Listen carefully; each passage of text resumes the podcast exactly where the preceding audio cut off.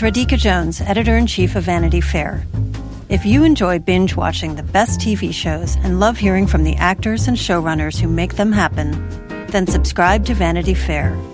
Our Hollywood reporters take you behind the scenes of the year's most anticipated projects, the industry's biggest moves, and the hardest fought awards races.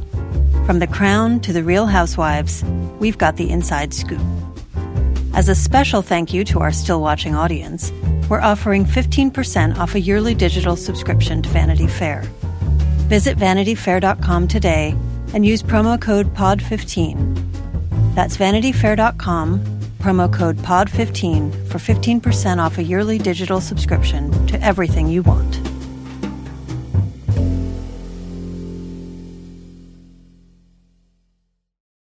This episode is brought to you by Progressive Insurance. What if comparing car insurance rates was as easy as putting on your favorite podcast? With Progressive, it is. Just visit the Progressive website to quote with all the coverages you want. You'll see Progressive's direct rate, then their tool will provide options from other companies so you can compare. All you need to do is choose the rate and coverage you like. Quote today at progressive.com to join the over 28 million drivers who trust Progressive. Progressive Casualty Insurance Company and affiliates. Comparison rates not available in all states or situations. Prices vary based on how you buy. Have you sat back over the last two decades and thought about the sheer number of fatalities surrounding this case? Can I tell you a secret? How you been, killer? What happened? Those kids. Our kids. My, my whole brain's a bunch of missing pieces. That's when it all started. Panic. Hello and welcome to Still Watching True Detective. I'm Vanity Fair senior writer Joanna Robinson. And I'm Vanity Fair chief critic Richard Lawson. Each week we break down the latest episode of True Detective, including all the theories and all the twists. This time we will be discussing season three, episode seven, The Final Country, written by Nic Pizzolatto and directed by Daniel Sackheim. And also later on the episode we'll have a conversation with director Daniel Sackheim. Uh, Richard, do you have any thoughts about the meaning of the episode title, The Final Country? Um, I've been very bad about deciphering these things unless it's like bonk you over the head obvious. So, um, no, I, cho- I chose not to engage with it, but I'm sure, do you have, do you have some sort of, um, theory or, or, or, or, knowledge about what that title is, is, uh, re- referencing?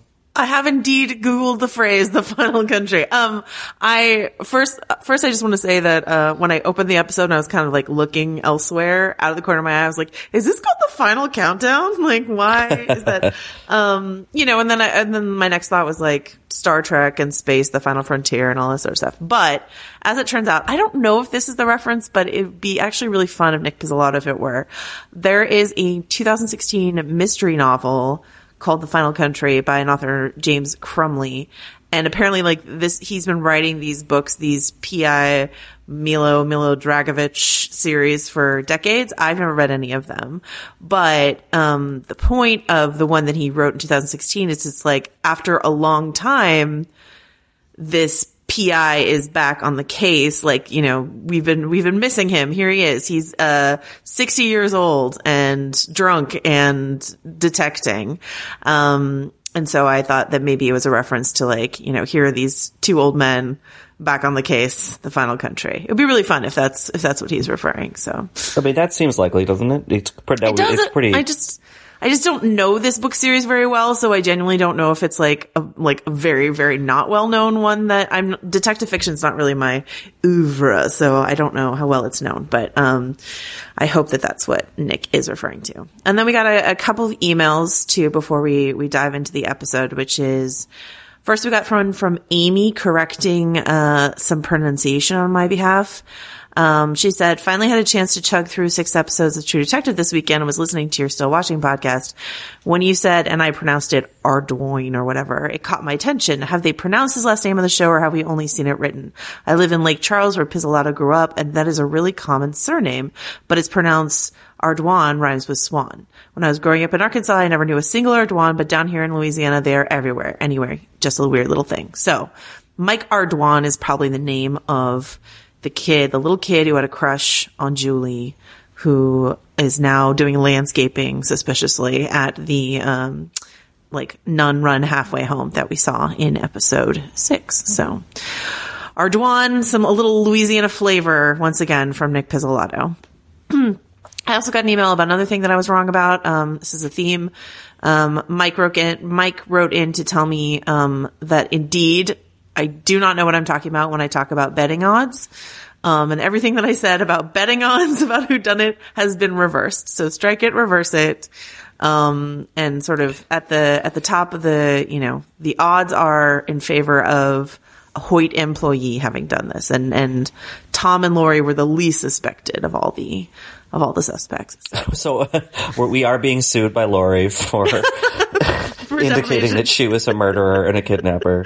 all of all of her um, poultry science money is now going into this uh, case that she's putting up against us. So anyway, um, and then Zach wrote in with a really compelling theory that actually I'm going to talk about a little bit later in the episode.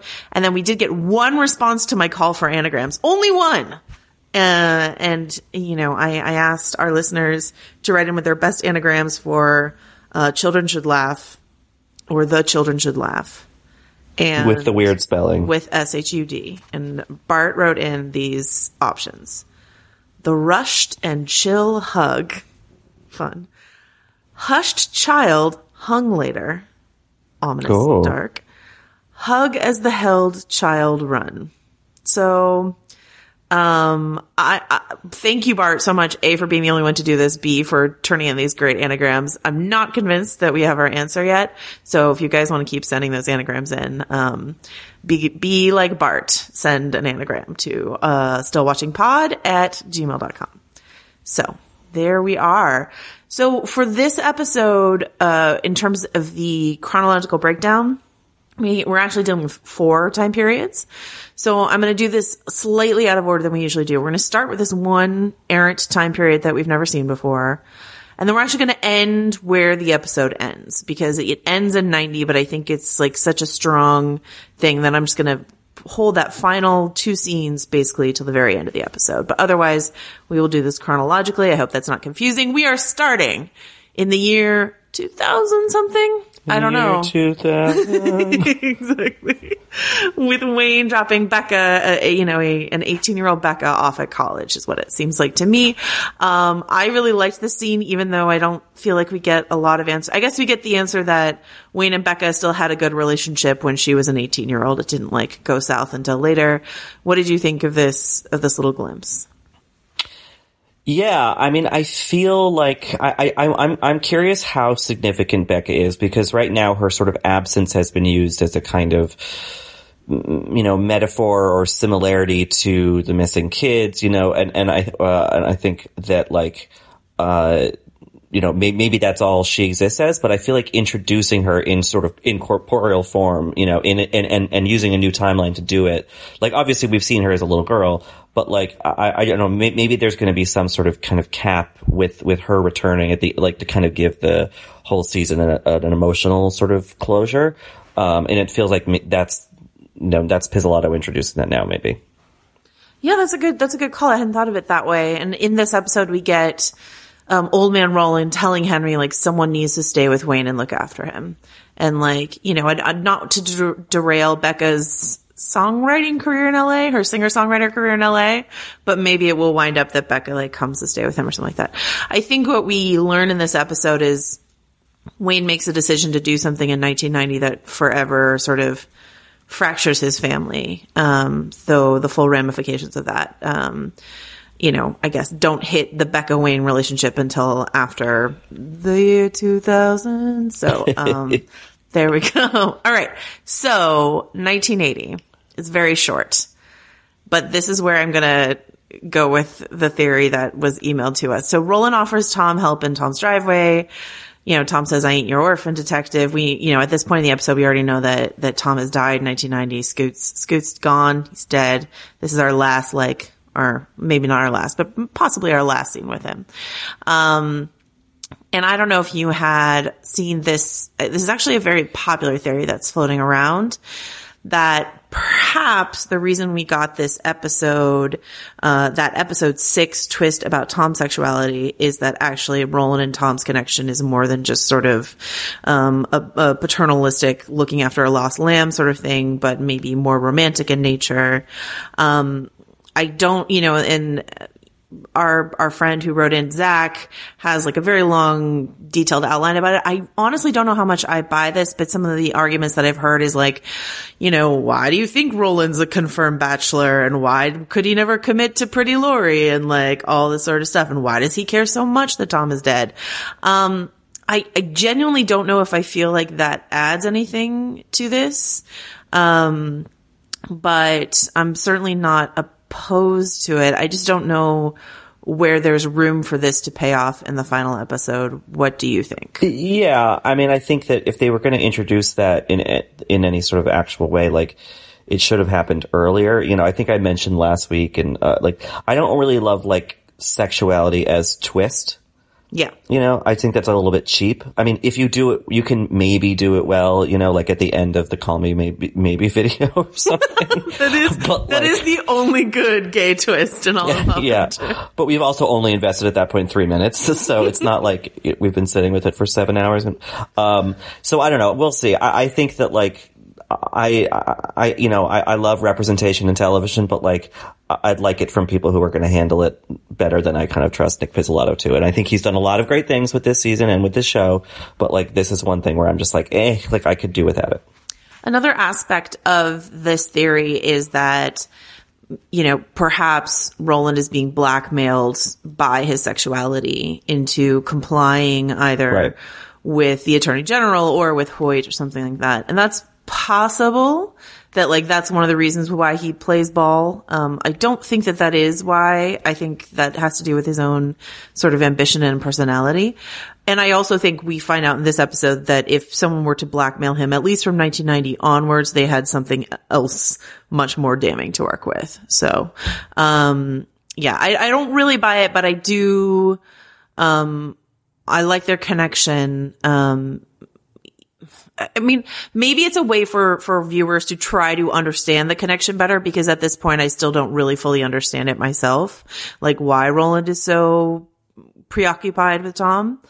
Um, though I did like this driveway scene. I mean, it, it, the, uh, what I will say about this driveway scene is the premise of it seemed really contrived. Like Roland just happened to like come come up to the driveway as Tom's leaving town. I didn't really understand the premise of it, but the performance in it I thought was quite good. So Yeah, I mean I think for me also it's just like I appreciate that this season has been like, yeah, if you're a detective and you're working with a family about their missing child slash their dead son, like like you might become close to them or, or, or at least f- form some sort of like, irre- you know, like intense bond and I kind of like the show sort of is considering that.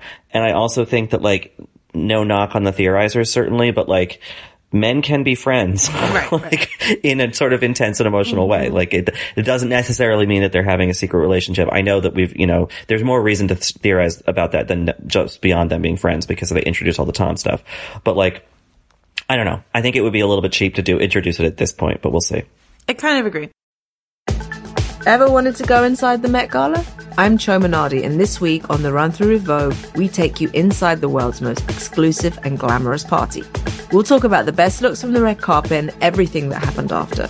Listen to the Run Through with Vogue wherever you get your podcasts. Apple Card is the perfect cash back rewards credit card. You can earn up to 3% daily cash on every purchase every day. That's 3% on your favorite products at Apple, 2% on all other Apple Card with Apple Pay purchases, and 1% on anything you buy with your titanium Apple Card or virtual card number. Visit apple.co slash card calculator to see how much you can earn. Apple Card issued by Goldman Sachs Bank USA, Salt Lake City branch. Subject to credit approval. Terms apply. Then the only other 1980 scene we get is Wayne doing dishes. This is after, you know, everything's been put, pinned on Woodard. Wayne is doing dishes in Amelia's house and Amelia, this is like the genesis of her writing her book. She's like, maybe I want to write an article. Maybe I want to write a book. I don't know. Um, Wayne sees it first, like it seems at first like he's going to be resistant to it. And then he's like, no, you should do it. No one else is going to do it basically, I'm not satisfied with how this wound up. So if you want to keep digging into it, like I support that. So, um, Which is interesting that- because yeah. we've been watching him be resentful of the book for the whole season, and then th- getting the scene where it's like, wait, but you were the kind of the one who like, I mean, she clearly had the idea in her head, but like he encouraged her, you know, and and he encouraged her not just because he wanted to support his his soon to be wife or whatever, but because he genuinely thought the book had a utility that he seems to now think otherwise of. Yeah, I mean, especially um, that's that's very. I think that's very common. it's like a partner will say, "Let's do this," or "You should do this," and then later forget that they were the one to encourage you to do it in the first place. So, Right. um, this seems about right to me. Um, and I and I do like this this sort of sweet domesticity beginning of their relationship him insisting on doing the dishes she's like i'm glad you're not looking for a mother like all this kind of stuff i i like all of this between them so and amelia saying i mean i know that we thought amelia was maybe an evil killer earlier in the season but amelia saying like i feel like i have a voice i have something to say um you know is a is a nicer version of you know, whatever Lena Dunham kicked off series of girls with, you know, she's like, I am a voice of my generation. I have something to say about this. So there you go. Um, all right. So then let's hop over to the nineties where I would say the bulk of this episode takes place. Um, or actually, I guess it's kind of split between the 90s and 2015. But anyway, Scoot's dead. Tom's dead. This is it. R.I.P. Tom. Uh, what did you, you sent me a text Yeah. message while you were watching that just said like Scoot exclamation mark. What did you, what did you think? Yeah, I, I obvious, obviously I knew that he was dead in the 2015 because they, they say that we didn't really know the details of it. I kind of thought they were just going to let him fade into the past, but, but like, uh, Eliza is really serious when she says a lot of people connected to this are dead, and not only are they dead, but they're dead of, in very mysterious ways. So I, and I, Tom is part of that, which I did not see coming. Um, I guess I probably should have. Um, but yeah, I'm, I'm glad also that like, they didn't linger too much on like Roland or um or at least Wayne be, being like, well, he killed himself. Like, I'm glad that they immediately were like, or Wayne, Wayne was immediately like, no, no, that's that does not check out. He wouldn't Yeah. type that, you know. Yeah. He wouldn't type that. He wasn't the type to be like, can't wait to see Lucy again. Right. Um, yeah, we get a suicide note. I'm sorry. Please forgive me. Off to see my wife and son. That seems suspect. Um, and, you know, Amelia tells Wayne about the man she saw at her reading. Um, she says, I think he's the reason Julie ran away. And then, um, I did want to mention that Nic Pizzolatto in some interview, I forget where, um, he called Amelia the third detective of this season. And I, I kind of like that. I like that in a way that like, I think them having, it was three detectives in season two didn't really work. It all felt kind of scattered. So I like this sort of sideways way of introducing someone, um, once again, even though we thought she was the murderer, um, as, as a detective, you know, and as as a woman involved with agency in the story and in the case, um, but not as like an exact detective, sort of having to con- like not as a detective having to deal with like the sexism of the 1980s or like whatever it is. She's just like doing her job and being very good at it. So you know, Yeah, though I hope it does not encourage, the, you know, Sarah Koenig imitators out there, true crimers of the world, because to like go out there and try to solve murders because this is just a television show. and We've had enough of that. especially not with uh, your kids in the car in the middle of the night or something like that. Um, well, yeah, yikes. Yikes. Um, all right. And so then, yeah, we get this emotional scene between Ray- Wayne and Roland. This, this, this is the incident. I mean, we're going to see something even more terror, like upsetting that happens to Wayne and Roland later in this episode. But like, this seems to be the incident that breaks Roland for one reason or another, for whatever your theory is to why. Like, he starts hard drinking immediately here when Tom is dead. And, um, he's just Which might taken- lend more your credo to the idea that there was more going on. Right. But, um, you know, he's just taken responsibility for this death on himself. So, Yeah. Another, another thing that I, I really like that we get in this episode that doesn't lend itself to us going through it chronologically is in 2015, Eliza in her like pushy little documentary director way or whatever is like, didn't it ever occur to you that maybe Tom didn't kill himself? And Wayne goes, nope. And then you know, it cuts immediately to him going like, no way Tom killed himself. So we know how much he's lying to her Yeah. all the time about the way in which he investigated this case. Um, and, and which I think makes sense. We'll get to why in the end, but I just, that was like one of those good back and forth in time sort of cuts there. Um, you know, and, and so Roland and Wayne are fighting here and Roland is lashing out the same, you know, uh, you, you said something really beautiful, I think on Twitter about how you think, um, you know, this season is about 30 years in the life of a friendship between two men. And as much as there's like a love relationship between Wayne and Amelia that is a foundational relationship in his life and us seeing it in the 80s and the 90s is interesting to sort of watch it progress. The con- the constant relationship is the one between Roland and Wayne. And like here we see a fight that is like Wayne's fights with Amelia, where it's like Roland knows exactly how to hurt Wayne, and it's to say, "Why do you think I brought you on this case? It's to help you." Like it's so condescending to him, and he just and he gets right in and digs right into to Wayne like that. Um, I really loved it. So Yeah, and I think it's kind of an interesting examination of like, you know, certain heterosexual men having trouble being friends without there being a project, you know, like that they're sort of like, they're not just hanging out, they're like doing something. And so that they keep returning to this thing as a kind of re-upping of their friendship or a renewal of their friendship or whatever. Um, and you know, you, I think back to that great scene on the porch in 2015 when, the, you know, when, when Wayne is convincing Roland to, you know, get back on the case and he's like, you want to watch a ball game, whatever. I have all these interesting ways of wasting time. Like, but they don't really know how to do that together. Um, and I think that might be kind of true of a lot of, a lot of men. yeah, and and and that their relationship fell off between eighty and ninety when they didn't have crimes to work on together. Right. This is their like hunt. This is them on the hunt together. You know, this is Yeah. hunting trip. So yeah, I really I really like that perspective.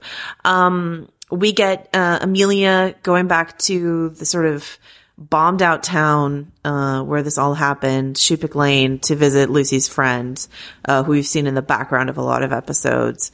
And um, you know, you see the devastation of the town. You see like ho- like hogs lying sort of like neglected on the butcher line. You see like, it's just like, it's like the rapture came for this Arkansas town. Um, and then you get this, you know, we, we get this eh, Halloween photo, which feels helpful because it's got ghosts and the ghosts that we've been looking for. And um, we later find out that Amelia has circled the hands of the ghosts. One's white, one's black. Oh my God. These are the people we've been looking for. But more importantly is this character of Lucy's friend and what she represents, um, which is like slightly overblown and gothic and still really works for me, uh, in the context of the show. What did you think of Yeah, I mean, I texted you about that too. I think Yeah. like just saying like, I just love the thoroughness of this season. Like that that that people are not forgotten. You know that like a Hoyt tote bag found in episode one like his now means of the world to the whole season. That like that Lucy's friend gets this like nice scene where she gets you know, she becomes a person. Even though, even though it's just one scene, you really like kind of see who she might be. And also it talks, you know, sort of about the, the, town. And I love the, the whole thing where she's, you know, Amelia says, "W- do you ever think about moving into town? And she says, somebody's got to stay. Somebody's got to remember. Like, I just think that like it's evocative and it, you know, obviously she's, um, fulfilling a purpose in terms of the narrative by giving her the pho- uh, Amelia the photo, but just in general in terms of the atmosphere, I love a mystery that like is able to surround itself with texture and like you know I think about Silence of the Lambs and all the interesting little details in those that don't really have anything to do with the actual crime being solved, but just add that much more to the world. And I think this scene did that beautifully. Yeah, like moths or whatever it is. Um, yeah, I agree with that. And the other thing that adds texture to the, you know, she's doing a handcraft with Amelia, right? She's making like a wreath of some kind for Tom out of, you know, what looks like branches. Um, and this idea that I hadn't thought too much about uh, in terms of like these old fashioned handcrafts, the corn husk dolls, the wreaths, um, feel like a very like, you know, Southern middle America kind of thing. It's like, this is our heritage. This is what we do when someone dies. We make them this wreath, you know, and let's do this together. These two women working together on it. I just thought that there was something really kind of beautiful about that. Yeah, and you also almost wonder if she's if she's also staying because she's like, well, somebody has to be here in case Julie comes back. Yeah, I love that.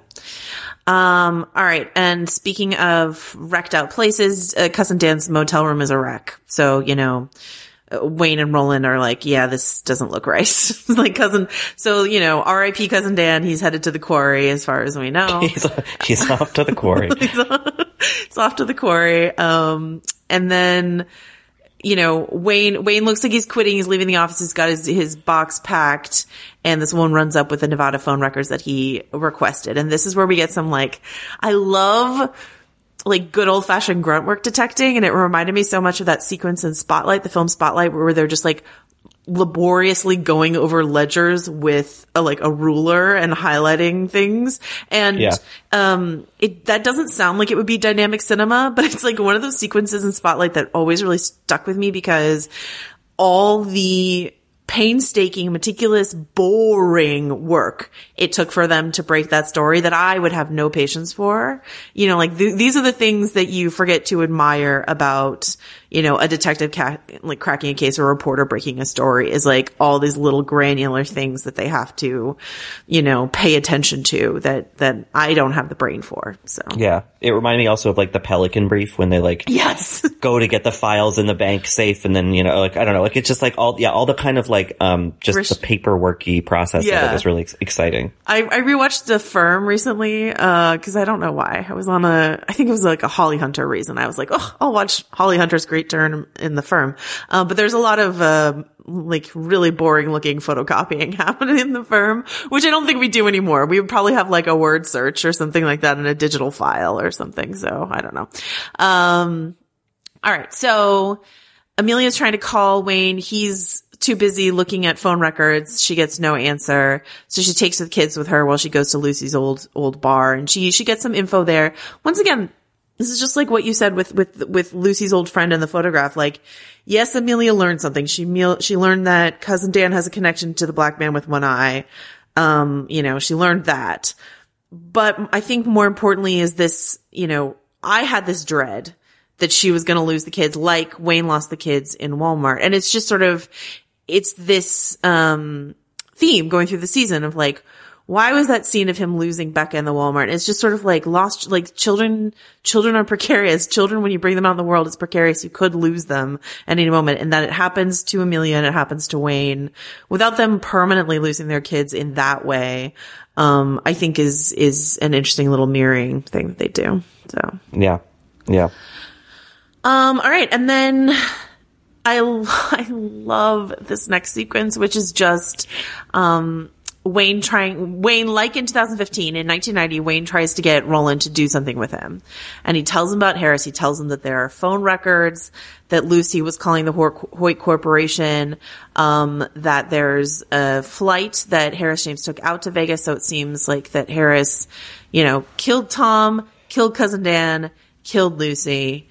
Um, Which is all, information about the, the, sorry, the travel information he got, it, he got by pretending to be Roland. Yes, he impersonated Roland yeah. that info. Yeah, exactly.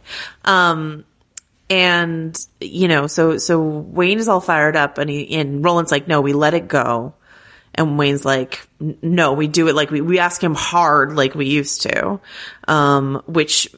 All this episode really gratifies me that that earlier scene of them beating up that guy in the barn was not for nothing. Cause I like really thought that was for nothing. And now I understand that it was setting up to this, but, um, and then I love this that Wayne tries to manipulate Roland with like thoughts of Tom and and then Roland goes, I'm not simple. Like you don't have to keep hammering that. I get it. I get what you're Right. doing. Yeah. Yeah. Yeah. Uh, you're not slick at all. Um, the, I think I mentioned this when I ran down all those like name etymology things last week on the podcast, but, um, the guy that they beat up in the barn in episode, I think it was two, um, his last name was LaGrange, which means barn. Uh, so, uh, they go back to the, to the barn, um, To the beating barn. to the beating barn, the old beating barn. Uh, I don't know if I'm reading too much into this, um, but what do you think of, you know, so they pull Harris over, they have to like pull him out of the car, um, you know, they take him to the barn, they're, they're interrogating him, Uh, he says, I can't breathe. He says they've like broken his ribs. He's wheezing. He says, I can't breathe. They uncuff him. He makes to escape and they both shoot him. Um, you know, and throughout all of this, you know, I had, I had my weird questions. I was like, I was like, oh, is it accidental? Like, did they kick him in the ribs and that's how he's going to die? Cause we felt pretty certain that A, he was going to die and B, they were going to be responsible.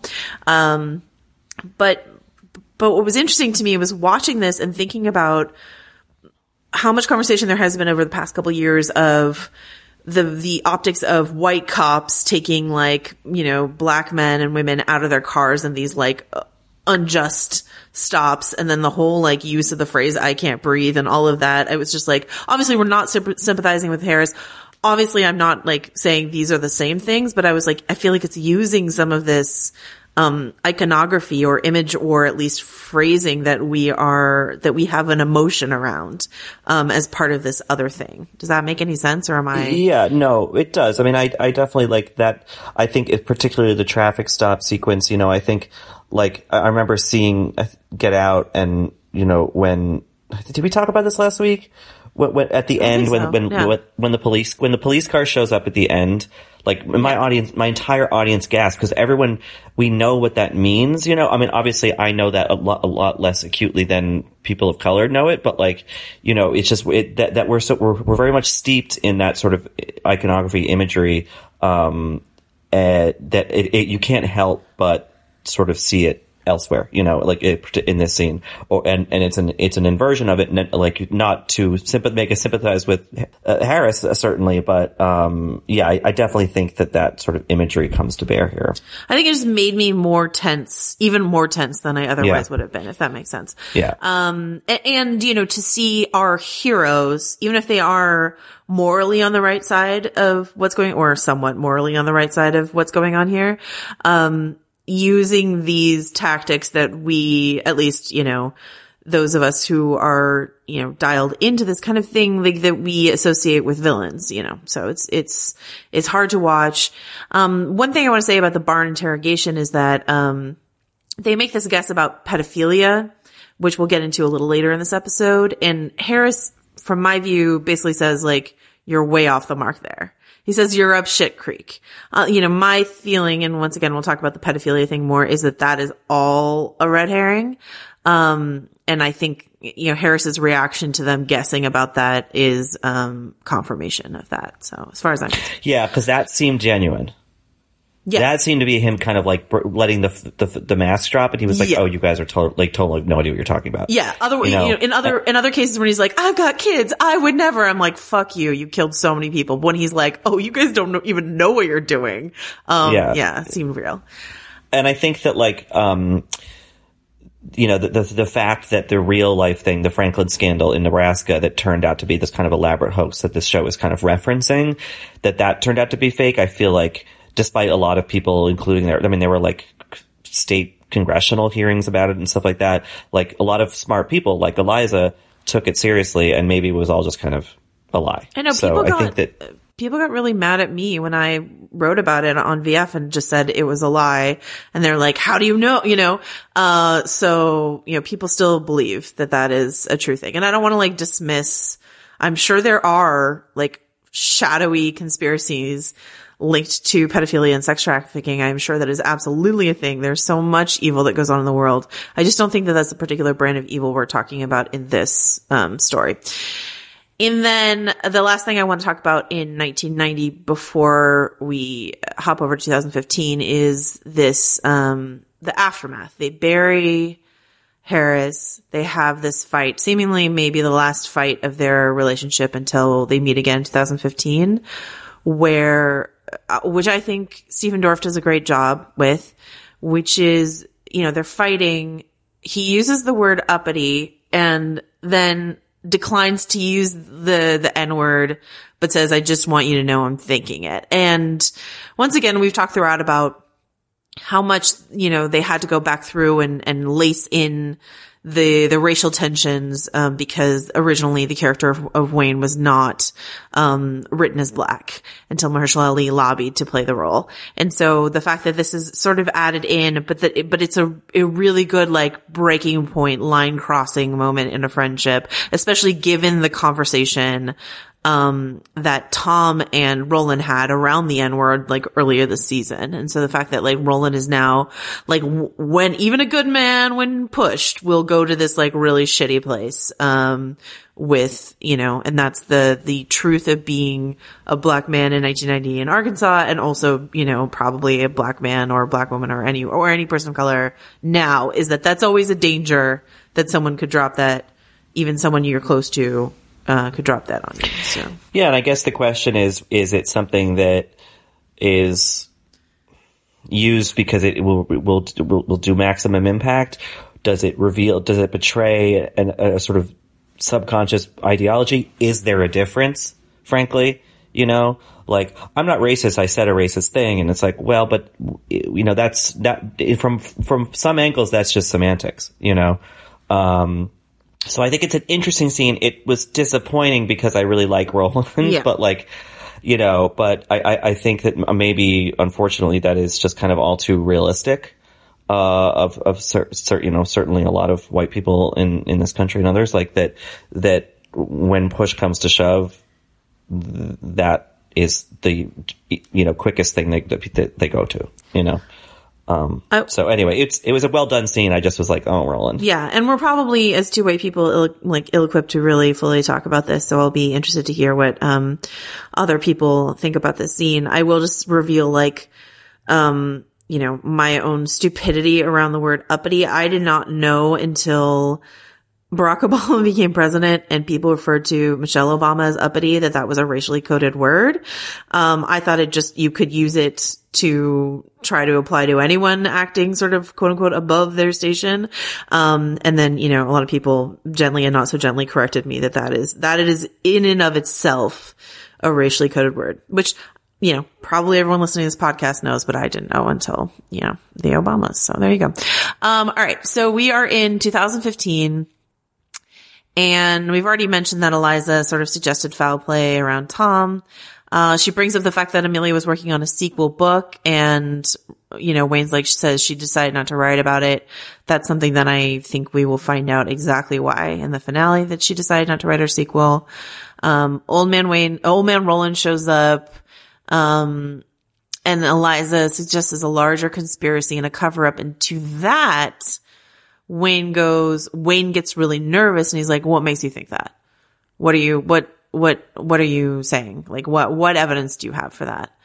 Um, and then Eliza plays a video of, of Attorney General Kent overturning the Woodard conviction, pinning it all on Tom. So it's just like same thing that happened in the 1980s happened in 1990, except they pinned it on Tom this time. Uh, and so, and then, and then she mentions the black man with one eye going to look for Julie, called him Watts, and then called him a procurer. And this is where Eliza gets into the pedophilia stuff. She brings up Rust uh, Cohle and Marty Hart from the season one of True Detective. She mentions mentions the pedophile ring, and here, like Harris, my sense of um, Wayne's reaction here is like, "Oh, you don't know what you're talking about." Like, oh, you're on the pedophilia thing? That's, that's your big thing that you're saving? You don't know what you're talking about. So what did you think of, of all of this? Yeah, I mean, I think this episode did a really good job of bringing a lot of disparate threads together because, you know, it's the penultimate episode. You gotta kind of really get, you gotta get work toward the denouement. You know, we've kind of already maybe gotten to the climax in terms of killing Harris and all that. Um, but it didn't do it in a way that felt kind of like stilted and ex, you know, over expository. Like it felt very natural because like, sure, there, there of course would be a momentum to Eliza's line of questioning. And that's how, that's how interviewers and interrogators work. You know, they kind of establish a base and then piece by piece, then they get to their, fi- or, or a prosecutor even would, you know, would do that. Um, so, and I thought, I don't know, I thought it was satisfying. I think the Rust and Marty thing is like, I guess I sort of knew that this was all in a world together, but like hadn't really I didn't think it was going to be that explicit. So I think that's kind of fun. I mean, it's a little hokey, but like it's kind of great at the same time. Well, I think it's a perfect sort of if you're gonna do a red herring, um, because what's funny, you know, the um, the guys over at the Ringer are doing a, a True Detective sort of after show, not to promote someone else's show, but like they're doing a True Detective after show, and I haven't really been checking it out because I don't like to get sort of infected by other people's like line of thinking that that you know that much. I don't want to regurgitate what they've been saying or something like that. Um, but I did check out what they had to say this week because they were they were looking into the Mark the the the Mike um, Ardoin connection and all of that. But they're they're hardcore into the pedophilia theory. That is what they are into. They found like a blue spiral in the old Purcell house.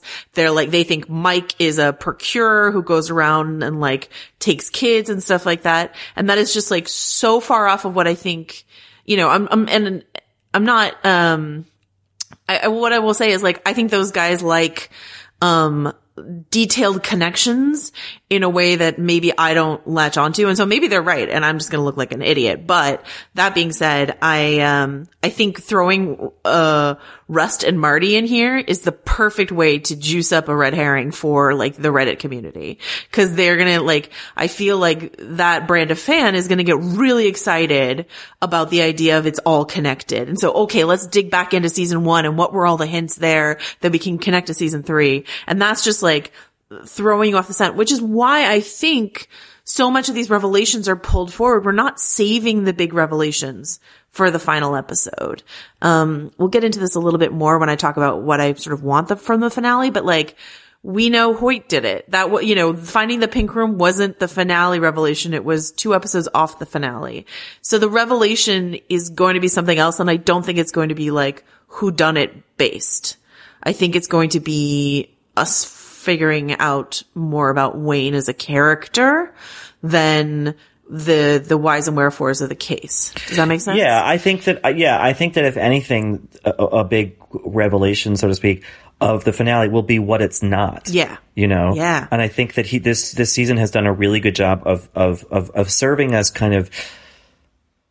Weirdly, kind of like digression, red herringy style things, but then sort of somehow loop back to the actual story. So they're not exactly completely unrelated, but like but they they sort of distract us from what's actually the sort of the through line, you know. Um, and and I think that that's there's going to be more of that to come. Um, and you know, I think that Eliza, her theories are not exactly unfounded, certainly. No, no, like, yeah.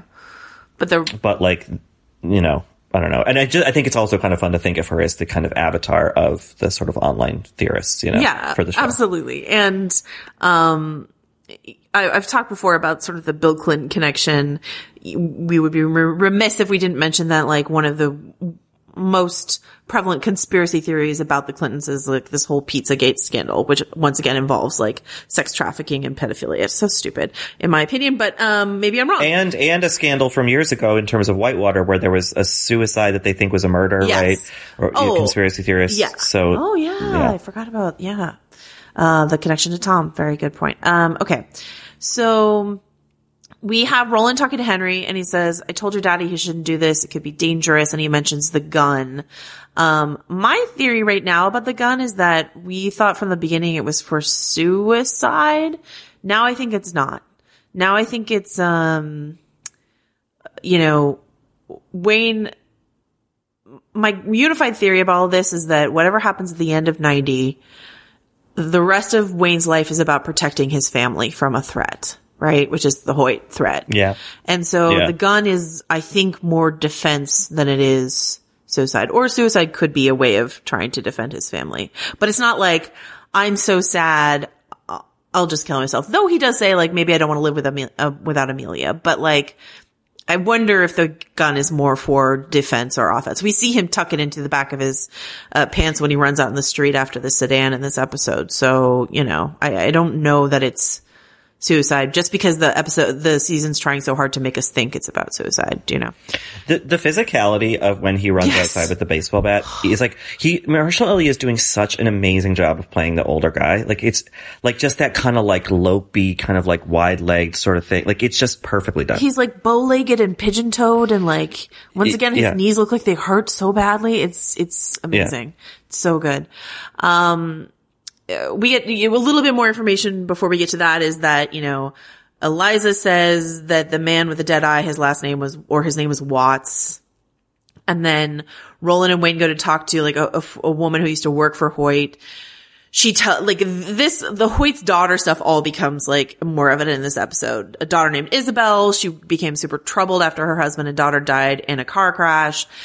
They think that maybe Harris James was the highway patrolman who helped cover up, um, like either the the because then she goes out later and drives her car into like the center divide of something, right? So they think Harris James covered up her car crash to protect the family, and that's how he first ingratiated himself with the family. There's a loyal servant named Mr. June, who we think is the, you know, black man with the dead eye, um, who would do anything for Miss Isabel and follow her around. She, she had the whole basement level of Hoyt Manor was hers. So where the pink room is, and this woman who worked for them was like, we weren't allowed to go down there. So like, I mean, it's just, it, it all feels very clear to me in, in all this information we learn here, you know?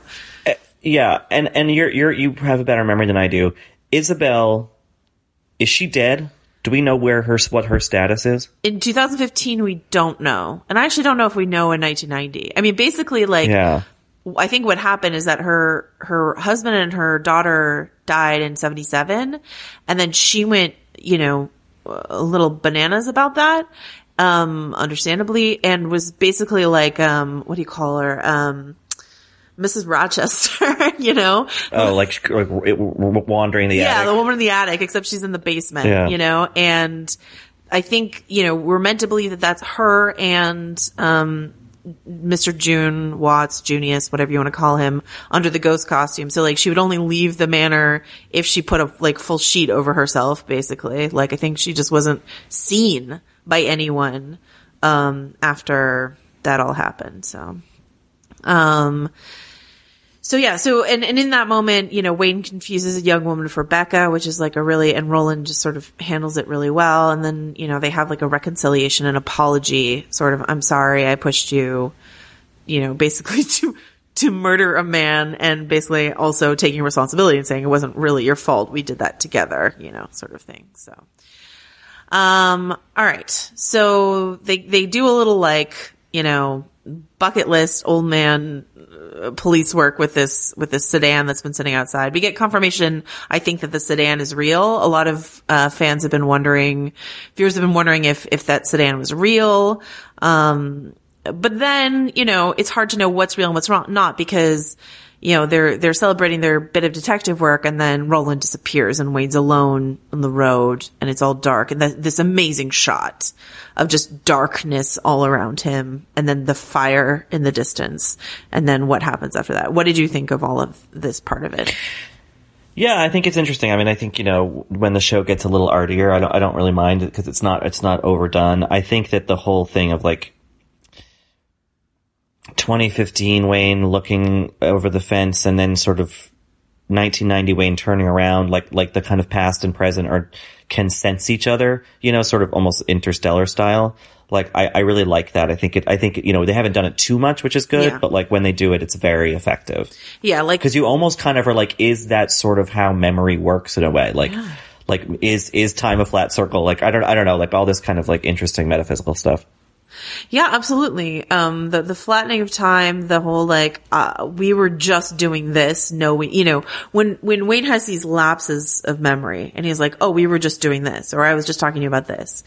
And Roland's like, nobody, you weren't, you know, and so uh, as much of that, you know, short term memory lapse in, in 2015 is a thing, like lapsing all the way back to 90 is also a thing. And so, yeah, it's, and this evocative sort of, I don't know why it evokes Vietnam for me. I mean, obviously Wayne's history in Vietnam, but this, this fire in the distance, in the black distance, sort of very apocalypse now to me. And then like we see Wayne stripped down to his boxer, standing over a barrel, burning his clothes. That once again feels very just like 1970s war movie to me. Um, Yeah, totally. yeah. And then Amelia, Amelia comes out and she's like, we need to talk. And basically like, so Amelia's like, I feel like we've reached a crisis point in our relationship. We need to have the talk about how we keep distracting ourselves with this case and neglecting our relationship. And Wayne's like, I agree, but also PS footnote, I have killed a man, so I've got a lot of other things on my mind. And then we get the Hoyt phone call. Um, this is where we said we, we should we didn't say this on the podcast, but I did write about this on the website.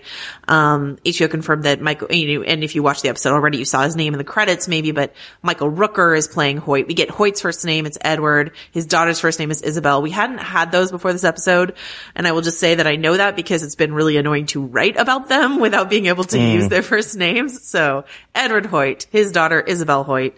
Um, Edward Hoyt played by Michael Rooker, and he sort of summons Wayne to the car and, and he says, you know, he intimates that he knows about Harris James and, you know, basically threatens Wayne's family, uh, if Wayne doesn't come out and, you know, and, and threatens Wayne himself, says, I'll go to the prosecutor with what I know if Wayne doesn't come out and get in the car with him. And he, Yeah. and then, and then the way that the camera treats this walk, we've seen so much happen in Wayne's life in terms of like he he's killed this man in a barn or you know these or or when he found Will's body like these these turning points in his life.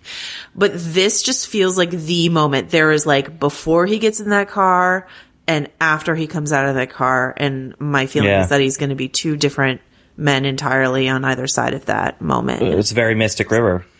yes. You know? Yeah the kid getting in the car. Yeah. um I, I think I also really appreciate that this that this show is taking that murder seriously. You know, it's not like oh, like we got to scramble to, to cover this up and then move on. Like not, you know, they like, they actually feel the weight of it, and I think that that really harkens back to a very early scene in the show, um, when they're sitting by the fire outside talking about hunting and about like, and he's like, don't, you know, don't, don't shoot that, whatever, you know, fox or whatever. And, and the kind of weight of actually killing something. I mean, we know that Wayne has killed people before, but, uh, we also know it was in the context of war, which, you know, an unjust one certainly, but, you know, sort of sanctioned by the government, uh, by law, I guess. Um, and so, but, so I'm, you know, but to, to have this one death really resonate in such a way, even though he was a bad guy, um, I'm, I'm glad that the show is taking its due consideration with that. I think it's important. And I feel like it did the same with when he had to kill Woodard in 80, like what that did to him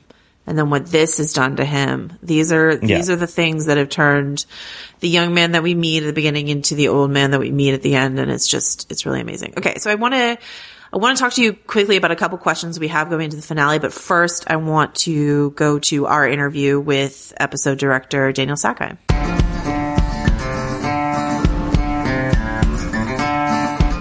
Thrilled to be joined on the podcast this week by the very talented director Daniel Sackheim, who directed four out of the eight episodes of True Detective this season. He directed this week's episode, episode seven, as well as the finale, episode eight. Just a little housekeeping note before we get started. When we spoke, Daniel had a little bit of a sore throat. He's feeling a little under the weather. Uh, so you might hear some raspiness on his side of the conversation, but that did not stop me from asking all of your questions and my questions. So please do enjoy this conversation with director Daniel Sackheim.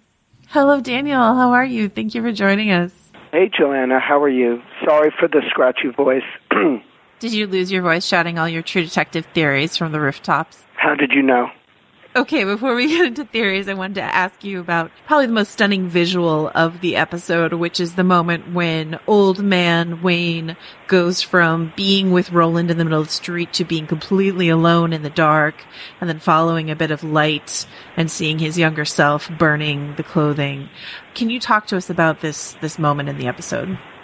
Um, well, you know, there was um, a lot of discussion early on about time and how we would play with time, the uh, metaphysical aspects of the show, and Wayne's dementia, and how those two things sort of uh, intersected or collided with each other, I guess, depending on how you look at it. But I think what's so uh, special about that particular sequence is it's the first time really that Wayne and uh, old Wayne and a younger version of himself so sort of exist in the same time frame. Um, it, that you're like firmly in his head, and that he sort of moved to this kind of new level where it's it, you don't see so much sort of fear on on old Wayne's face because what we hopefully come to realize at, by this point is that these recollections, these reflections,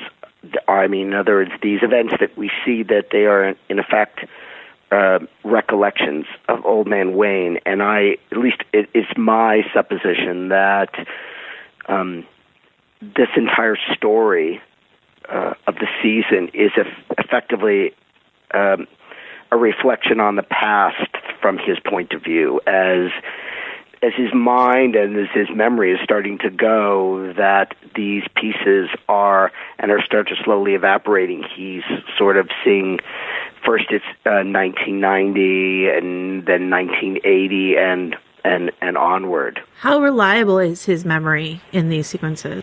Um, well, I guess that's a really good question, right? Because Wayne is effectively um, or potentially an unreliable narrator in the piece.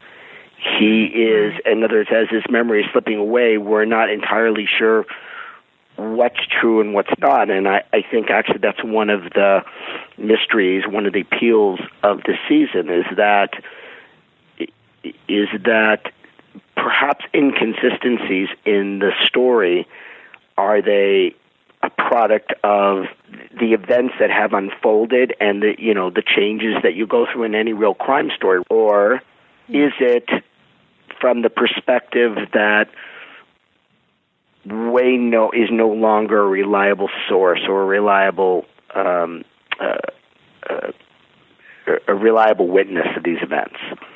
So it, you know, I guess it's uh, I guess at this point it's sort of the, uh, up to the audience to to make that determination. You know, much was made in season one when Cary Fukunaga directed the entire season of True Detective, but you directed half of this season, four out of the eight episodes. How much of an ownership do you feel when you take on that big a chunk of a season? In this case, uh, Jeremy Saulnier, who had directed the first two episodes, had laid down a bit of a visual template for the look of this season. I guess where um, my imprimatur, for lack of a better way of putting it, came in was to a large extent dealing with a visual language for the metaphysical um, and Wayne's memory, which doesn't play out uh, t- as to as great an extent in episodes one or two as it does in later episodes. Um, and I had a, a, a pretty much of a free hand from uh, Nic to sort of interpret that as I saw fit given that free hand, how would how would you describe your take on the metaphysical aspect of this season? We talked a little bit about the sequence outside on the street, and um, I mean, I guess I would take references from uh, Bertolucci uh, all the way up to um, uh, you know, directors like uh, Fincher. Uh, you know, there are other sequences. Uh, one in, in episode eight, for example, where all all I probably can say about it at this point is that it's another um, moment where where Wayne uh, is in his office and he perceives uh, something that I think it's clear to the audience isn't actually there. It isn't real. Um, and um, I wanted to be able to sort of elevate it visually from the things that had come before. There's a couple sequences. One that I had done with Amelia in episode three, and and a sequence that Nic had done. I think it's in episode four, where he's visited, I guess, or haunted by these images of Viet Cong from his time in Vietnam. Um, and so I took a slightly more theatrical approach, something that might be more reminiscent of something you would see on uh, in a Broadway production. Um, but uh, it was uh, it's always about sort of finding a, a, a surprise way in. For lack of a better word, I feel like we've been calling those visitations that we've been seeing throughout the season Amelia or the Viet Cong soldiers. We've been calling them ghosts, but they're not really ghosts in the supernatural sense. Well, uh, I mean, it's it's it's part of the side of, of Wayne's brain that can't really connect to the to the other rational side of his brain, right? It's I mean, at least in in episode 8, I can say that it is the device that was employed was was what whatever vestige there is of the of the detective coming out vis-a-vis another entity that helps him to solve this case or, or not solve the case, but take the next step towards what he perceives to be the way to solve the case. Let me put it that way.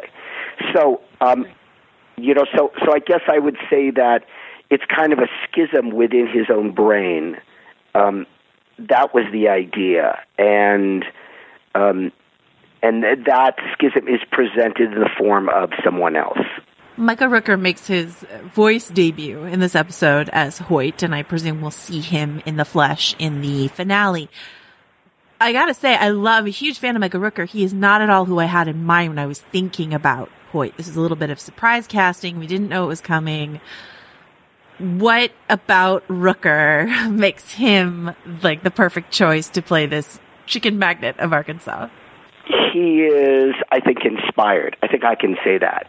He's inspired by Don Tyson. Yeah. Right? Who's I guess Foods. I guess you would call him the chicken magnet or yeah. I don't know how you refer to him. Right? yeah. And um and I, I actually it was much to my surprise, you know, Michael is someone I've worked with several times in the past. He's a good friend. And when his name actually came up, I said to Nic, you know, I it's not really who I imagine for someone who's this this captain of industry, right? Who, who, which was my perception of it, honestly, out of probably ignorance as much as anything else. And he said, "I, I want to show you this clip of Don Tyson." Oh, okay. Which he found on YouTube, and so you know that's really what he was. He was a guy who came to work every day in like this, um, uh, almost like this. Uh, um, khaki jumpsuit um, and and uh, you know trucker hat, and he was a guy who was as much on the chicken line as he was in in corporate office. Um, he was a, I mean, he was in a certain sense a self-made man, and um, um, you know, very kind of this strong alpha character, but not, you know, not particularly uh, sophisticated or eloquent or, you know, what what you might picture as as as what at least we perceive Hoyt to be from the beginning of the series. Right, so yeah. in, in actuality, he's he's really a pretty good fit, and I will tell you that he's pretty magnificent in um, in episode eight as that character. I'm so I'm so excited. You know, the the just without knowing anything, without having seen anything, just the idea of Michael Rooker and Mahershala Ali sort of squaring off uh, has me so excited for the finale. Um, I wanted to to follow that Don Tyson thread. Um, you know, if if some of this season is inspired by what was actually going on with the powers that be in Arkansas around that time, then are we meant to take Gerald Kent as any kind of Bill Clinton esque figure? Hmm. Wow. Um, I, I don't think that was the intention. Okay. I never actually asked that question, and you could be right, but it never occurred to me that he was. I mean, I think he uh, is a, you know, sort of the stand-in archetype for any kind of truly ambitious bureaucrat with, uh, uh, you know, uh, desires for you know uh, higher office. Right. Um, but I, I don't know that he was I, I don't know that he was based on any one particular character or even an amalgam of characters in Arkansas. Arkansas was in large part chosen as a, as the um, location for this story based on the fact that Nic uh, Pizzolatto went to uh, graduate school there, okay. and it was a place that was very sort of near and dear in his heart, and he had always wanted to come back and do a story there. Okay, now I need you to talk to me about this incredible transformative performance that Mahershala Ali is giving and what it was like being around that on the set. Well, I guess I could tell you a couple things about it. I, you know, uh, uh, for the moment I saw ca- camera tests, makeup tests, uh, you know, he would come to set with, or rather, he would do those tests with, you know, sort of the body language and the walk and the stoop, um, you know, all these kind of little mannerisms that were sort of baked in. Uh, so I assumed that he had given a lot of thought to this character, and I know that he loved playing old Wayne. Um, from a character standpoint, it was a lot of wear and tear on him because it was four and a half hours of makeup every morning. Um, so if you can well imagine, uh, you know, coming in at five in the morning um, to be ready for shooting at nine thirty. Um, so you could only do that so many days in a row. But um, I would also say to you that when I would be working with him on those days, and I would be sitting across from him talking about a scene or making a suggestion for an adjustment in the scene, that he stayed in that persona to a large degree for most of that time, the body language, so on and so forth. And I, I really felt like I was talking to a 75 year old man. I just really did, and it was it was a weird and freaky experience because uh, then you know the next day he would show up looking you know his handsome 35 year old self, and it's just weird because I mean it it's so utterly convincing to agree with it. I've never seen it before. I wanted to talk to you about the sequence at the end of this episode that feels so monumental in the way it's shot. It feels so like such a big pivot point is coming for Wayne as soon as he gets into that car. Can you tell me about the way that you decided to frame that particular closing shot? I think there are two things. One, uh, again, you know, I really believe that uh, the key to success as much as anyone can count on anything is kind of this rigorous uh, adherence to point of view because you want to feel like you're living the scene through the character's eyes. In this case, it was kind of a two-hander. It was you were seeing it through um, uh, Amelia's eyes as well as uh, Wayne's. Um, and, and then I think the second thing is actually the rule of less is more. Yeah. I mean, the, the less that you see, the more you can make the audience lean in and sort of look for something. You know, there's a shot where the door, the car door opens and we can't see inside the car. And I remember one of the great influences in my career, uh, you know, my early, uh, not even career, m- my early uh, uh, love of film and film language was watching Rosemary's Baby. and there's a scene in Rosemary's Baby, it's pretty famous, where Ruth Gordon is on the phone in a room and she's being watched by, uh, I want to say it's by Mia Farrow, and she, half of Ruth Gordon is hidden behind the, the doorway, uh, the door jamb. And the audience famously sort of leans to their right as if to try to peer around, and and I think that's a, a great lesson in storytelling. That it, it's not sometimes what you show, but what you don't show that creates a great sense of intrigue or suspense. So I guess that would be the model. Um, you know, certainly the idea for the final shot was I I wanted to be strictly in Amelia's head, seeing it through Amelia's eyes, as opposed to any other point of view, because I felt like that's what we're going to care about. I mean, that's where we get the greatest sense of sort of a, a emotional resonance versus you know just a shot of cars pulling away um, that's probably the over articulated and overly film schooly version of an answer. No, I have loved That's the one I got. It's my it's my favorite kind of answer, honestly. Um, I wanted to ask you. So, you know, True Detective has come under fire in previous years for its depiction of women, female characters, and I know that both Nic Pizzolatto and Carmen Ejogo, the actress, have talked about how they wanted to make sure Amelia was this multifaceted character with a lot of layers, and and this there was this overall desire to do better by the women this season on True Detective. And I was wondering if you could talk about what you see Amelia's function being um, in the context of the larger story. The role that she plays, that that Amelia plays, is crucial in terms of, well, delivering in, in in part kind of delivering information um, doing you know sort of doing the uh, rolling up their sleeves pounding the payment detective work that she does. And you know a lot of that comes through you know the the quest to write the book.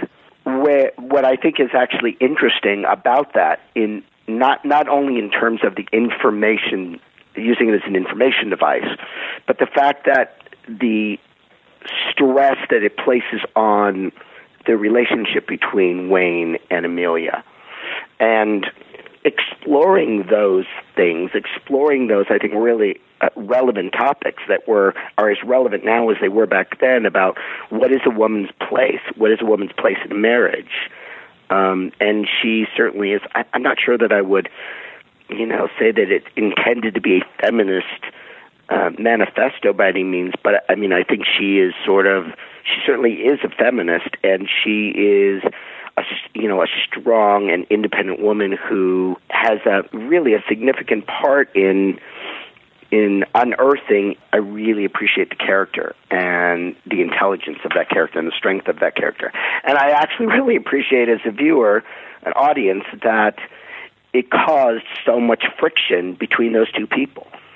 Um, and and I think that you will find that all of that it will lead in, in episode eight to a, a major revelation between these two people, and and resolve sort of this ongoing tension that's you know manifested itself over the course of something like you know 10 years.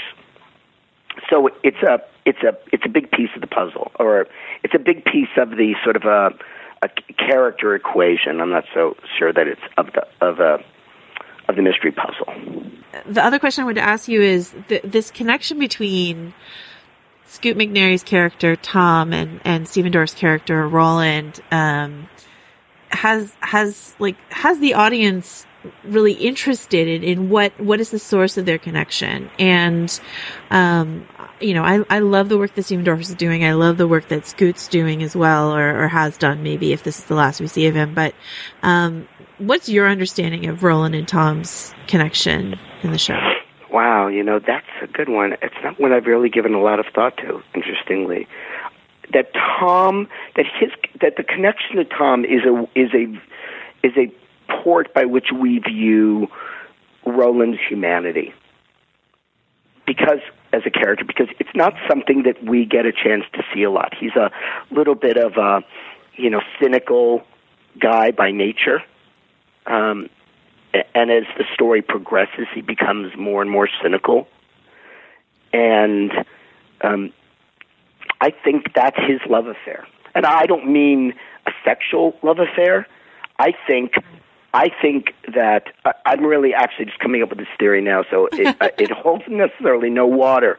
But as I do, I, I actually think that that Roland was never able to successfully, as I think you discovered in the end of season of episode five, was never able to sort of uh, have a successful long term relationship with a woman, and and I think that that in essence is what the role that Tom fills, and again, not in any way is it a romantic relationship, but I I think that it is someone that he makes a connection with, and they have a, a strong sense of affection for each other, and and feel that, um, you know, I Roland, I believe in, in things that we as uh, the audience have not been privileged to, that Roland has come has has been by his side, has sort of, you know, helped him navigate this very very difficult road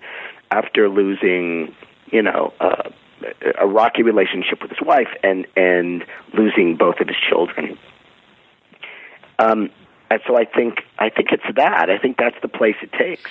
Yeah, it's it's it's funny to hear you describe it, you know, because there is a, there is this sort of like uh, conspiracy fan theory because you know, we got this revelation about Tom's sexuality that perhaps Roland and Tom had like this secret love affair. That's, that's a popular theory that never held any water with me. And, and to hear you describe it as his sort of non-sexual platonic love affair, you know, makes me go a little easier on those fan theorists because I'm like, okay, well, if this is, if this is, if it, this is like kind of the love of his life, not a sexual love, but you know, a love of his life, you know. Right. I I feel I I feel pretty comfortable saying that that that element, whatever the conjecture that's out there, doesn't hold any water. There's it doesn't go anywhere. Uh, I think they're just they have a close relationship, and that continues to play out through the rest of the season. Well, on that debunking note, Daniel Sackheim, thank you so much for joining us. We really appreciate all your insights. Uh, it's really a pleasure. I hope that uh, this is uh, intelligible enough for the audience to follow it. Oh yeah, no, absolutely, it's great. Um, but please have some lozenges or some tea and, and rest up. I will. Thank you so much. All right, so Richard, um, I have a few questions headed into the finale. Do you have any questions headed into the finale? Well, let me just lay out the theory as far as I know it right now. And you can tell me how off I am or if I'm forgetting something. so right now we kind of think that uh, Julie Purcell was procured for Isabel to kind of replace her daughter. Right. Or is uh, uh, Isabel and Mr. June or June were out trying to find, you know, kids or whatever. Not not necessarily to kidnap, but certainly not to kill. But that then there was an accident, Will died, and they took Julie. Right. Um, and so Hoyt, Edward Hoyt, is not actually this nefarious person who's like, you know, tr- trawling for children or whatever. He's in some senses just covering up for his daughter. Yeah, and there's an there's a scenario where I could believe that like she takes you know, he, and and it's very clear that he was out of the country. We learned that he was left in mid October to go big game hunting, and he was still out of the country um, when they went to like Hoyt Foods to interrogate Right. um, them. So like this happened while he was gone. So I believe it happened without his knowledge, and maybe by the time he came back, it had been too long. Like they couldn't return Julie because Yeah. you know she would say where she had been, and a boy is dead. You know what I mean? It, it would, like if if crazy Isabel Hoyt had taken Julie and Will had never died and her dad found out about it the next day, you know, Julie would have come back with some weird story about Pink. Like she would have been returned is what I think. But I think that when Edward came back, it had been too far gone. And so then starts this massive cover up of like the servants aren't allowed in the basement and it's just Julie down there locked up for I think until close to 1990.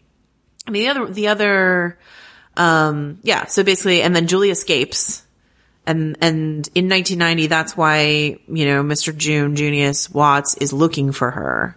Um Right. you know, either to bring her back or to kill her or to cover I doubt to kill her. Like I bet he has no, like a I think- connection to her at that point, you know. he seemed concerned Yeah. and sort of outraged on her behalf. So I think that there, I think there was probably some sort of actual emotional connection there. We also, we know that Julie had been spending time there bef- before the, her disappearance, right? Because there's Uh, drawings and- of the pink room that she made. Right. Of, yeah. and they'd been meeting in the woods to play games. Right. So like, but the question therein is like, we're assuming that at least Lucy knew that there was an arrangement between them and that's why she was given a hot shot in Vegas by Harris years later. Um, so I guess the kind of timeline of that is a little confusing to me. Yeah, well, I think You know. I think Lucy intended to sell. Like, I think what happened is that, um, you know, uh, Isabel has like this thing for Julie Purcell, like places her in the woods or whatever it is. Um, and then, you know, maybe Junius is like, Hey, but how about we make this a full-time arrangement and we get to keep Julie and we'll give her a better life and she'll grow up a princess. She'll be, you know, a member of the Hoyt family. It'll be great. And Lucy, who is, you know, and, and maybe primarily Dan are like, go for it. What they didn't say is, and also kill Will while you're at it. You know what I mean? Like Will died by accident. And so I think that's where Lucy's like regret and remorse comes from is like she, you know, did the egregious thing of selling her daughter, but maybe she could justify it by saying for a better life, but her son died as a result of it. And the, you know, and Woodard died as a result of it. All this shit happened as a result of it. So she leaves, she goes to Vegas and then, you know, she's so strung out at that point, I would imagine that in 1988, I think is when she dies, she's demanding more money. She's like, I know what you, she's trying to blackmail them. And they're like, oh, guess what you don't do? Come after the Right. Hoyt family. So you're done. Bye. Right. You know, sort of. Right. And I guess like also like the the will being so lovingly put in the I mean lovingly that's like a perverse way to put it but like you know carefully placed in a cave with his you know his eyes shut and his you know hands in prayer like that would indicate sort of a maybe mentally unstable person trying to like undo a wrong you know in some ways Absolutely. um you know because it, it, I poor will it seems was just collateral damage and all of this Absolutely. Trying to protect his sister. We know that, you know, Freddie Burns says, um, Will was looking for his sister and he said they took him, took her. So like maybe he, he tries to get her back, falls back, hits his head, is dead. And then Julie in 1990 says on that recording, we left him sleeping. You know what I mean? So like Right. maybe she and Isabel help arrange Will. Maybe Isabel tells her he's just sleeping. It's fine. We'll just leave him sleeping here, you know? So. yeah maybe they didn't even know he was dead I mean, maybe they thought he was just knocked unconscious Yeah. I don't know maybe, um, maybe. Uh, so a few lingering questions for me. What happened with Becca? Like, what happened to fully degrade the relationship between Wayne and Becca? Um, cause it happened so much later than I would have expected. Um, what does Roland know and when did he know it? You know, um, because uh, what I feel like we learned most emphatically from this episode is not just like the cement, like cementing the Hoyt theory and all of that, but that I think what we learned from this episode is the whole premise of this season. And you said this, I think, from the start is that the reason Wayne is agreeing to this is to find out what Eliza knows because I think he knew, he finds out everything in 1990. He knows everything and then keeps it a secret because Hoyt, you know, threatens him. And so then, then you just get him keeping this secret. And what, ha- this, this like stupid thing I wrote in our show notes, but like what happens to a secret keeper when they start to lose their memory? You know what I mean? That's Right. why, that's why Roland's, I think, concerned is I, I suspect that Roland knows everything too, right? We know he certainly knows a lot from this episode. Um, and he's like, Wayne's dangerous because we've been sitting on this for 15 years and now he's, you know, this is, this is what I always say. Sorry to keep like zing, zigging and zagging. This is what, what I always say about what happened to the actress Natalie Wood on that boat so many years ago is I'm mm-hmm. like, at some point, Christopher Walken or Robert Wagner in their advanced years, they're going to tell us. They're not going to mean to, but we're finally going to know what happened. Do you know what I mean? Not to like make light of this terrible thing that happened, but like that's a thing is like when you become older and especially when you have the kind of dementia that Wayne has here, like that's when you can't, you can't keep a secret like that Right. anymore. Right. I guess the question So, is like, yeah. what, what, what is the inciting in, like, why does 2015 Wayne decide to go back into this? Do you know what I mean? Like, did something happen? Well, I think Like, because don't- Eliza came, Eliza was like, "Hey, we're doing this documentary, and we have new info." And the new info she had was like Right. a pedophilia Okay. ring, and he's like, "God damn it, no, that wasn't what it. Like, yeah. why did I get involved in this at all? You know?" And that's when then, then he shuts down. Yeah. When he hears that, he's like, okay. And she's like, I'm disappointed in you. It's like, because he got everything he needed Yeah, out of her. exactly. Yeah. Um, and I think, and I think you, um, I think we're also going to see Wayne, like, not only has Wayne been keeping a secret for 15 years and needs to like make sure it stays a secret, but I think probably we'll also see him, uh, that he will have forgot, he's forgotten some aspects of it, you know? And so he'll, like, what the revelation in 19 or 2015 is not just going to be like, Wayne, old man Wayne solves the case, but old man, old man Wayne remembers he already solved the case. You know, that's a possibility too. Right. Um, and then the other thing is like what happened with Amelia. Like she was working on the sequel.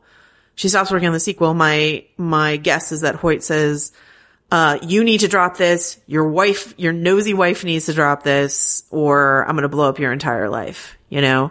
And so what does that do to Wayne and Amelia's relationship? Is he honest with her or does he just, you know, in a, a way we can't understand alpha male put his foot down and say, you can't write this book. I can't tell you why. Like we don't know how honest he's going to be with her after he gets out of the car, but the implication of her ghost visiting him earlier this season is that he wasn't honest with her, you know? That uh, someone, I forget who either, either wrote in or, or said to me somewhere that they thought maybe that conversation between Henry and Wayne in the last week's episode that we kind of wrote off as like we didn't really understand why it was there when they were talking about infidelity and telling your wife things and stuff like that is just sort of maybe it's more important. And, and, you know, if anything we've learned this season things are important and they come back. So him counseling his son, like you can't hold anything back. Maybe that's, you know, that's his regret of like, he gets out of that car after talking to Hoyt and he just doesn't tell, let Amelia in on the pressures that they are now living under, you know, maybe. I Right. don't know. So you said um, earlier in this episode, um, and sorry to go long, No, but no. I'm just very curious. Um, you said uh, that you have a way you hope the finale goes. What is that? How do you? How does that play out in your sort of I- ideal version? I guess uh, the, my main hope for it is the. I really like Michael Rooker a lot. I'm really glad that he's been cast in this role. It's not quite what I was thinking of when I was thinking of Hoyt. I think I was thinking of like sort of a Pappy O'Daniel kind of figure, but but Rooker is an even better casting because he's the the menace is less, even less jolly. And, um, you know, the, especially that, that shot of him as a hunter, like this is a hunter. You know what I mean? And Wayne is not a hunter. Um, and so I'm hoping that this conversation with them, whether in the car or in another location, has the potential to be like an all-time great True Detective, um, like a scene with great dialogue, great performers doing, doing great work. Um, and what I like is that I think True Detective has faltered at the end, even season one, which people remember very fondly.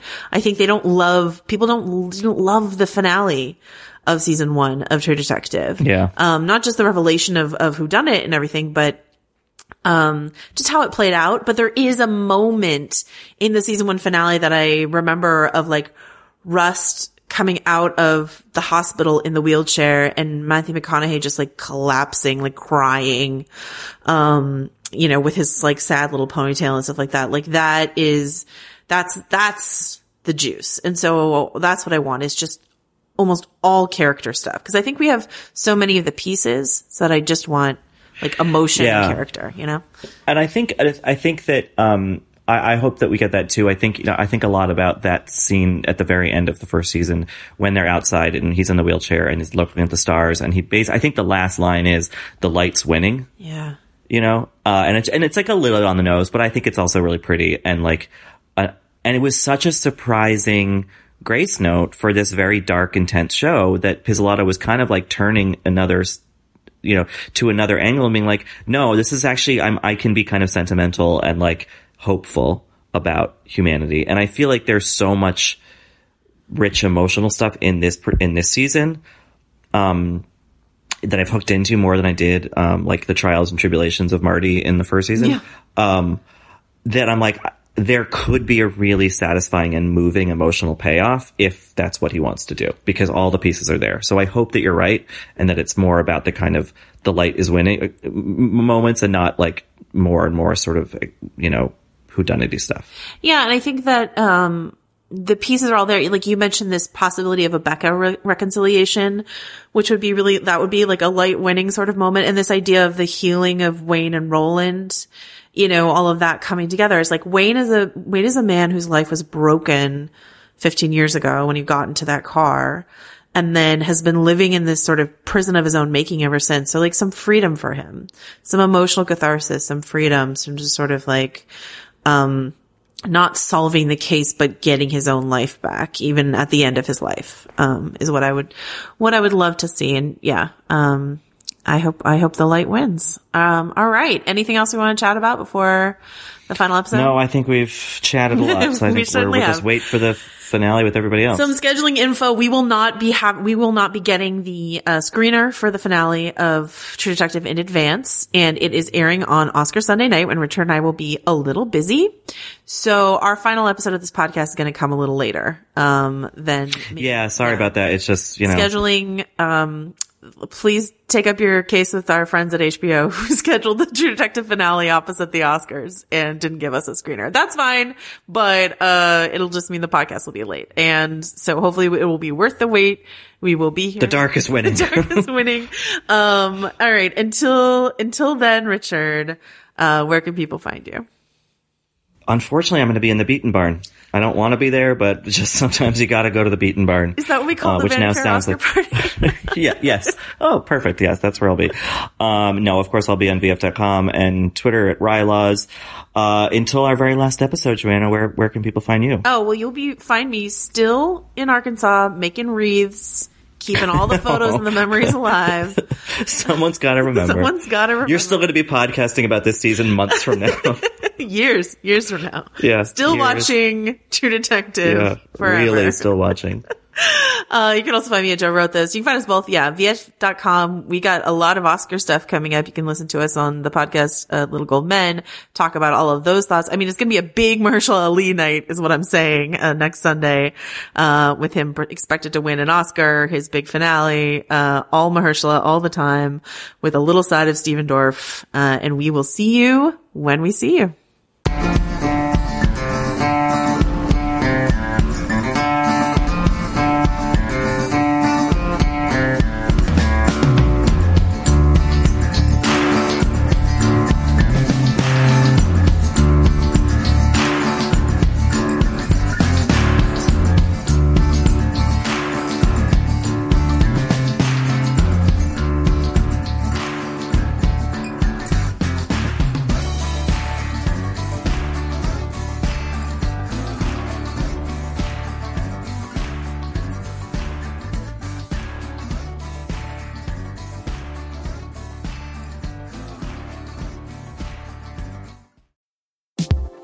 I'm Naomi Fry, and this week on Critics at Large, we're talking about the delights and shortcomings of the new movie Challengers. It stars Zendaya at the center of a tennis triangle and a very steamy love triangle. Who are her loyalties to? Will she be tempted by the other one? How do these guys reckon their professional playing ambition with their romantic and sexual feelings about this mysterious woman? And such we have it. We have a conflict between three people in a game meant for two. Is it a sports movie or a sex movie? Find out on Critics at Large from The New Yorker. New episodes drop every Thursday, wherever you get your podcasts.